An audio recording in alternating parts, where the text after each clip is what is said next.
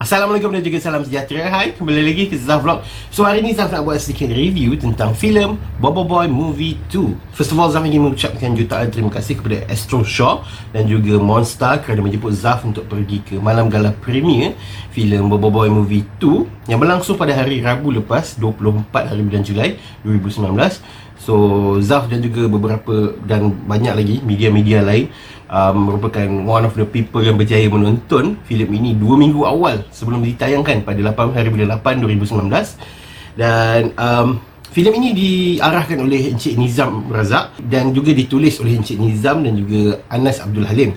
Filem ini memang solely based on uh, Bobo Boy The Series dan juga Bobo Boy Galaxy The Series Diproduce oleh Animonstar Studios dan juga distributed by Astro Shaw Soundtrack filem ini telah dihasilkan oleh komposer Yuri Wong dan filem ini juga bakal ditayangkan serentak uh, pada 8 hari bulan 8 2019 di 5 buah negara iaitu Malaysia, Indonesia, Singapura, Brunei dan juga Vietnam. Okay. So, uh, Zam akan bagi review, uh, a non-spoiler review sebab uh, kami telah diamanahkan oleh pihak uh, Astro Shaw dan juga Monster Studios bahawa uh, trailer yang you guys tonton di di social media semua tu hanyalah 40 minit pertama dalam filem ini. Okay? Filem ini berdurasi selama sejam 50 minit dan apa yang you guys tengok dekat trailer tu hanyalah 40 minit pertama saja. So aku macam uh, sebelum sebelum aku tonton filem tu aku agak uh, terkejut ke? Ah macam eh macam mana pula? Boleh 40 minit saja daripada filem tu sendiri. Hanya dalam trailer kan so aku macam I, I was wondering what what is the new yang you guys tak pernah tengok dalam trailer tu kan? Zaf akan bagi review uh, berdasarkan pengalaman Zaf as a normal audience okay? Sebagai seorang normal audience yang tidak pernah menonton TV siri diorang okay? But bear in mind Zaf tak pernah tengok Bobo Boy uh, the the season okay TV siri dan juga Bobo Boy Galaxy uh, TV siri okay tetapi okay tetapi sebelum Zaf menonton Bobo Boy Galaxy Bobo Boy the movie 2 Uh, petang tu Zaf sempat recap untuk menonton filem Bobo Boy Galaxy Bobo Boy yang pertama. So filem pertama Zaf dah menonton. Overall, okay, overall filem ini berjaya mendapat tempat di dalam top 10 filem gempak 2019. Okay, ia bakal masuk dalam carta dan bakal compete dengan Upin Ipin Keris Yamang Tunggal. Seriously. Aku berani cakap dia bakal berlawan dan mungkin akan berlawan dengan Agent Ali. Okay, tiga filem yang agak yang agak top tahun ini yang bakal uh, meletup sebab tahun ini memang aku rasa the first time tiga-tiga TV siri uh, animasi di dalam Malaysia ini bakal mengeluarkan filem diorang dan ada yang first time, ada yang sequel.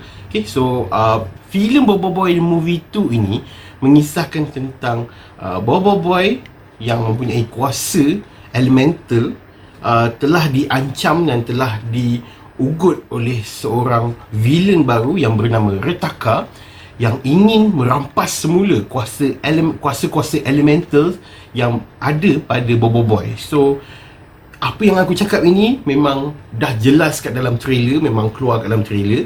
So it's not a spoiler. So uh, but then itu saja yang aku boleh bagi tahu kat korang. Sebab memang betul apa yang diorang bagi tahu kat kita apa yang uh, pihak filem beritahu kepada pihak media dan juga blogger semua uh, 40 minit pertama tu memang uh, apa yang keluar dalam trailer saja.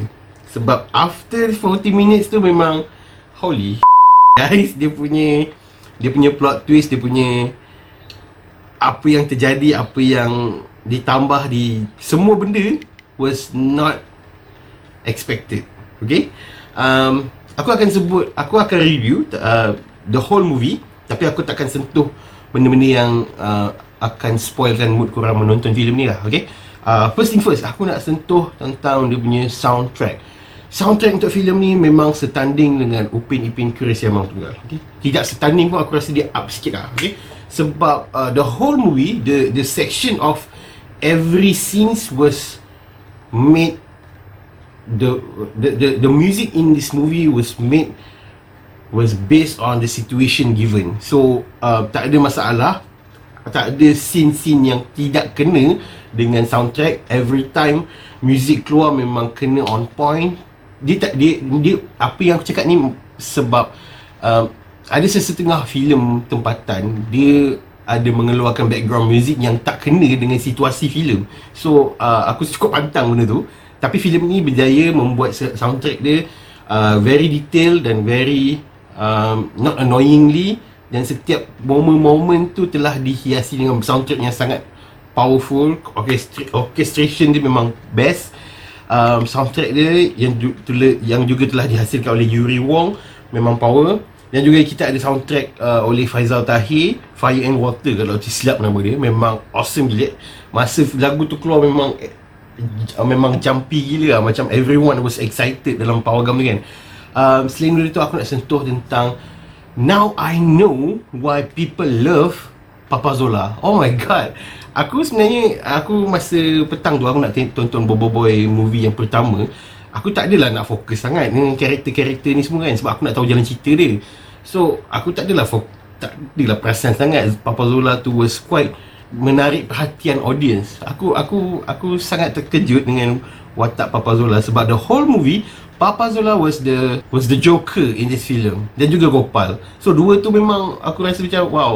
And oh yeah aku nak sentuh tentang elemen komedi okay? Aku akan sentuh benda-benda yang positif dulu sebab filem ni ada juga benda yang aku tak suka tapi aku akan simpan pada penghujung review ni. Uh, the second one was the comedy element dalam filem ni. Every time ada punchline every time ada pun it was on point. Aku gelak satu hall gelak. Aku macam dan joke-joke dia bukan bukan dibuat-buat tau. Aku rasa macam diorang diorang have fun kat dalam studio. Diorang main hentam je joke-joke yang yang relevan dengan zaman sekarang ni tetapi disulami oleh reference uh, mungkin pada 80-an 90-an sebab aku rasa macam uh, lawak-lawak dia kanak-kanak akan gelak dan juga mak bapak orang tua bayi-bayi kita remaja pun bayi-bayi kita remaja bayi-bayi apa adult kita pun still akan gelak. Okay, so kalau kalau korang nak membawa anak-anak uh, korang untuk pergi menonton filem Bobo Boy ni, Korang mungkin akan rasa macam Alah cerita kartun lah pula Tak apalah Bagilah anak-anak tengok kan. Kau pun tengok kat situ Kau rasa macam terpaksa kan? Tak.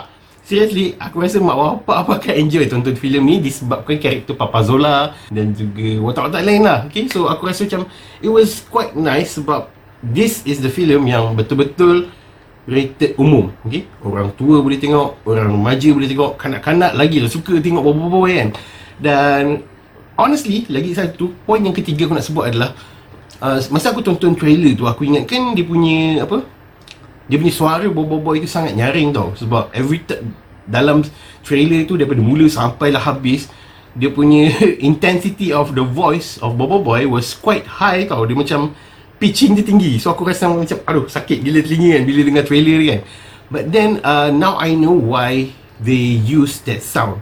Sebab filem ini adalah filem uh, superhero kanak-kanak dan obviously dulu aku annoying jugalah kenapa lah dia nak kena sebut kuasa-kuasa dia tu semua kan. But then bila aku ingat bila aku ingat balik it was based on a Japanese animation. Contoh macam Naruto Dragon Ball uh, macam-macam lagi lah Pokemon ke apa ke semua tu aku just dapat reference yang aku pernah tonton ni kan so uh, dia banyak based on that character uh, apa animation tau. So every time dia orang sebut kuasa yang uh, boy boy keluarkan it's not annoying dan aku rasa macam oh okay.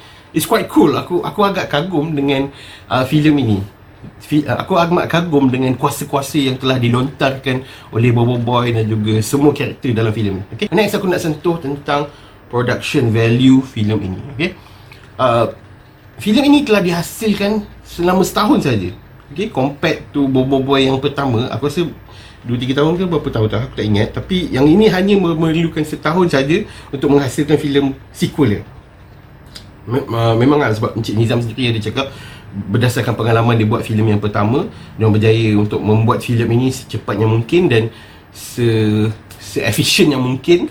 Dan bajet untuk filem ni aku kalau tak silap aku uh, beza dia dengan filem pertama hanyalah uh, 1 juta je. So total bajet filem ini adalah 7 juta. So aku macam Okay Quite nice.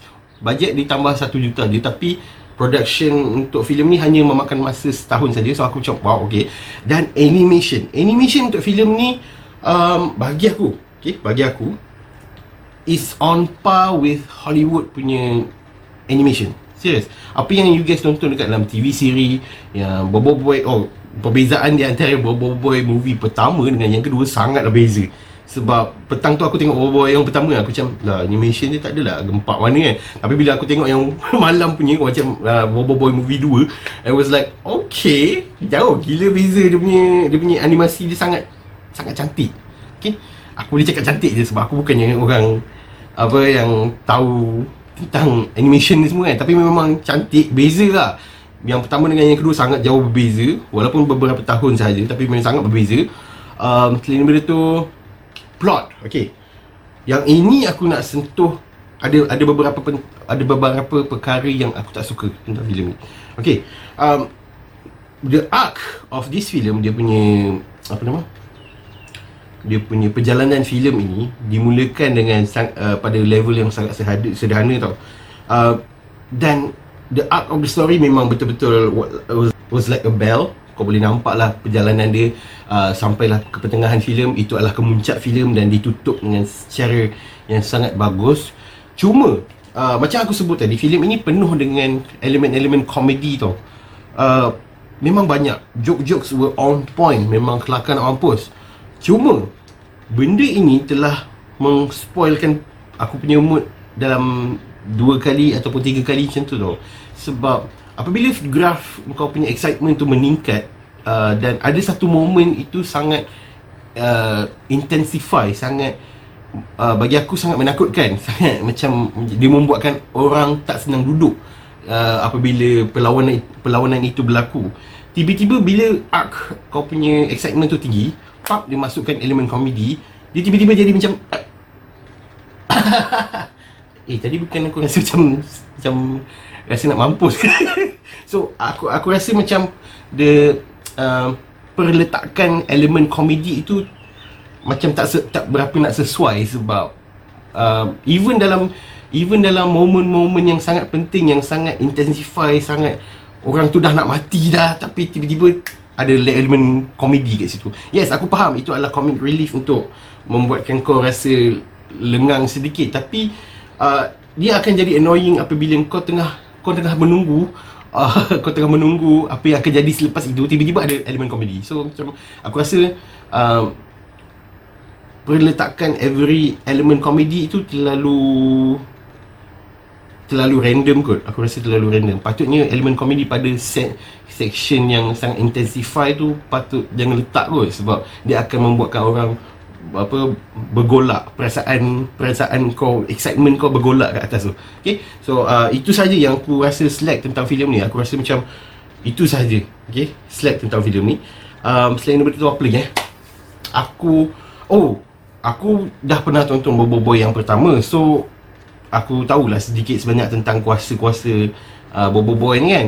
Tapi aku pergi dengan Abang Nick tau. Abang Nick daripada Buzz Pop. Dia langsung Dia langsung tak pernah tengok Bobo Boy TV siri Boy Galaxy TV siri Even Hell filem yang pertama pun dia tak pernah tonton. Tapi Dia bagi rating filem ini sangat tinggi. Sebab dia kata Aku yang tak pernah tonton TV siri filem sebelum ini pun Aku boleh faham dan aku sangat enjoy menonton filem ni. Sebab macam aku sebut tadi tu tak? Animation dia sangat cantik uh, soundtrack dia sangat powerful uh, plot wise dia sangat best walaupun ada beberapa elemen komedi yang agak spoil sikit tapi everything was quite there. Dan uh, the character was all the characters got the screen time yang sangat mencukupi. Contohnya macam Bobo Boy uh, Papa Zola obviously uh, Gopal was quite banyak. Okay, time screen time. Even villain ni pun Tidak tenggelam. Uh, Apa nama watak villain ni? Ah, Retaka. Watak villain Retaka ini pun mempunyai screen time yang Mencukupi dan membuatkan kau rasa macam Marah dekat uh, apa Retaka ni juga. Dan uh, walaupun karakter-karakter Side karakter macam contoh Yaya uh, Siapa ni? Ying dan juga Fang uh, screen time dia kurang sikit berbanding dengan karakter-karakter yang aku sebut tadi. Tapi kau tahu kuasa dia apa so kau kau tahu apa peranan dia dalam grup tu. So it was nice lah. Benda tu tidak membuat membuatkan kau mengetahui tentang Bobo Boy. The series itu lebih banyak.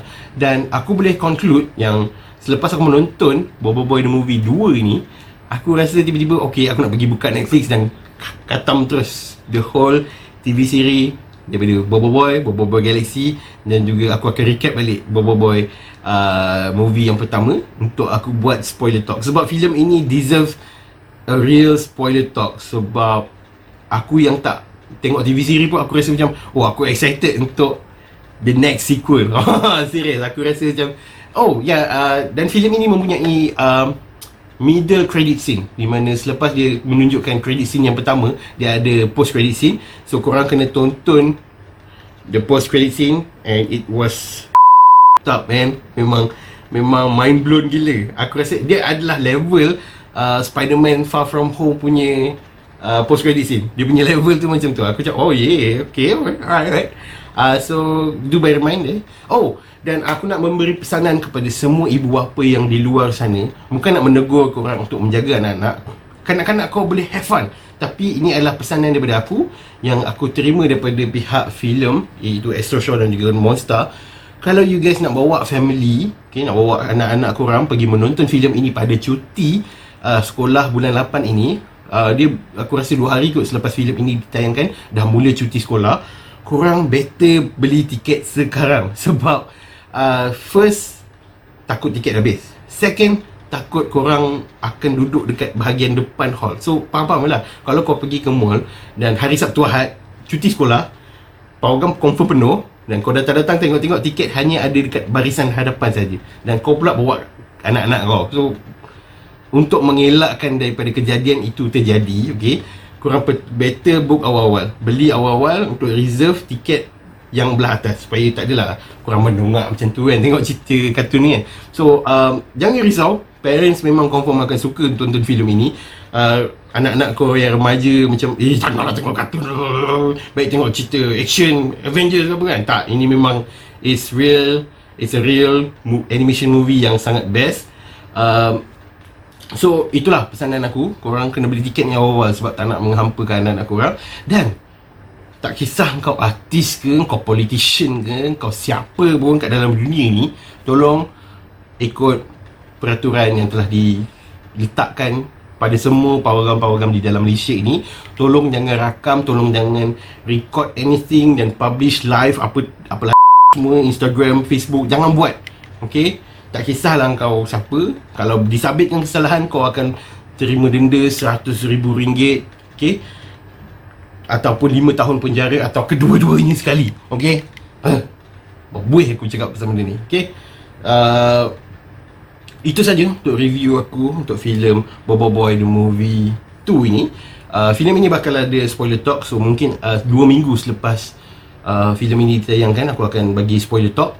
Uh, kenapa aku buat hari ini adalah sebab aku nak bagi tahu awal-awal korang kena beli tiket ni awal sebab takut nanti kang dah pada memanglah aku bukan aku yang tengok. Aku pun aku nak bawa anak buah aku pergi tengok. Tapi aku akan beli awal-awal aku akan beli kat Penang. Aku tengok kat sana dengan dia orang.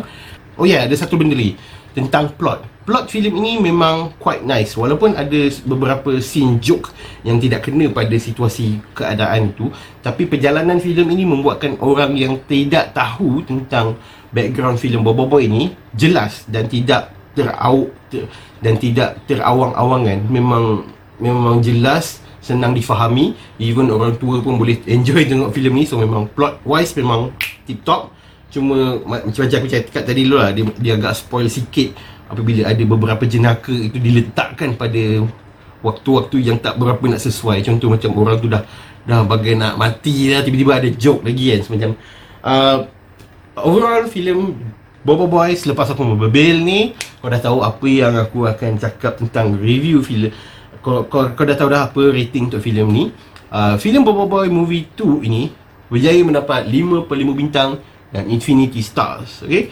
so filem ini bakal keluar 8 hari bulan 8 2019 uh, ditayangkan serentak pada 5 negeri, uh, negara iaitu Malaysia, Indonesia, Singapura, Brunei dan juga Vietnam okay? So korang boleh booking tiket sekarang. Kalau you guys dah pergi tonton 8 hari bulan 8 dan uh, 8 hari bulan 8 nanti dan onwards apa pandangan you guys tentang filem Bobo Boy the movie 2 ini? Uh, dan juga apa apa apa harapan korang untuk filem ini? Dan tinggalkan komen kat bawah. Jangan lupa untuk like share dan juga subscribe ke channel Pure Pixels. Dan jumpa lagi pada Zaf Vlog akan datang dan juga spoiler talk yang akan datang. Okay thank you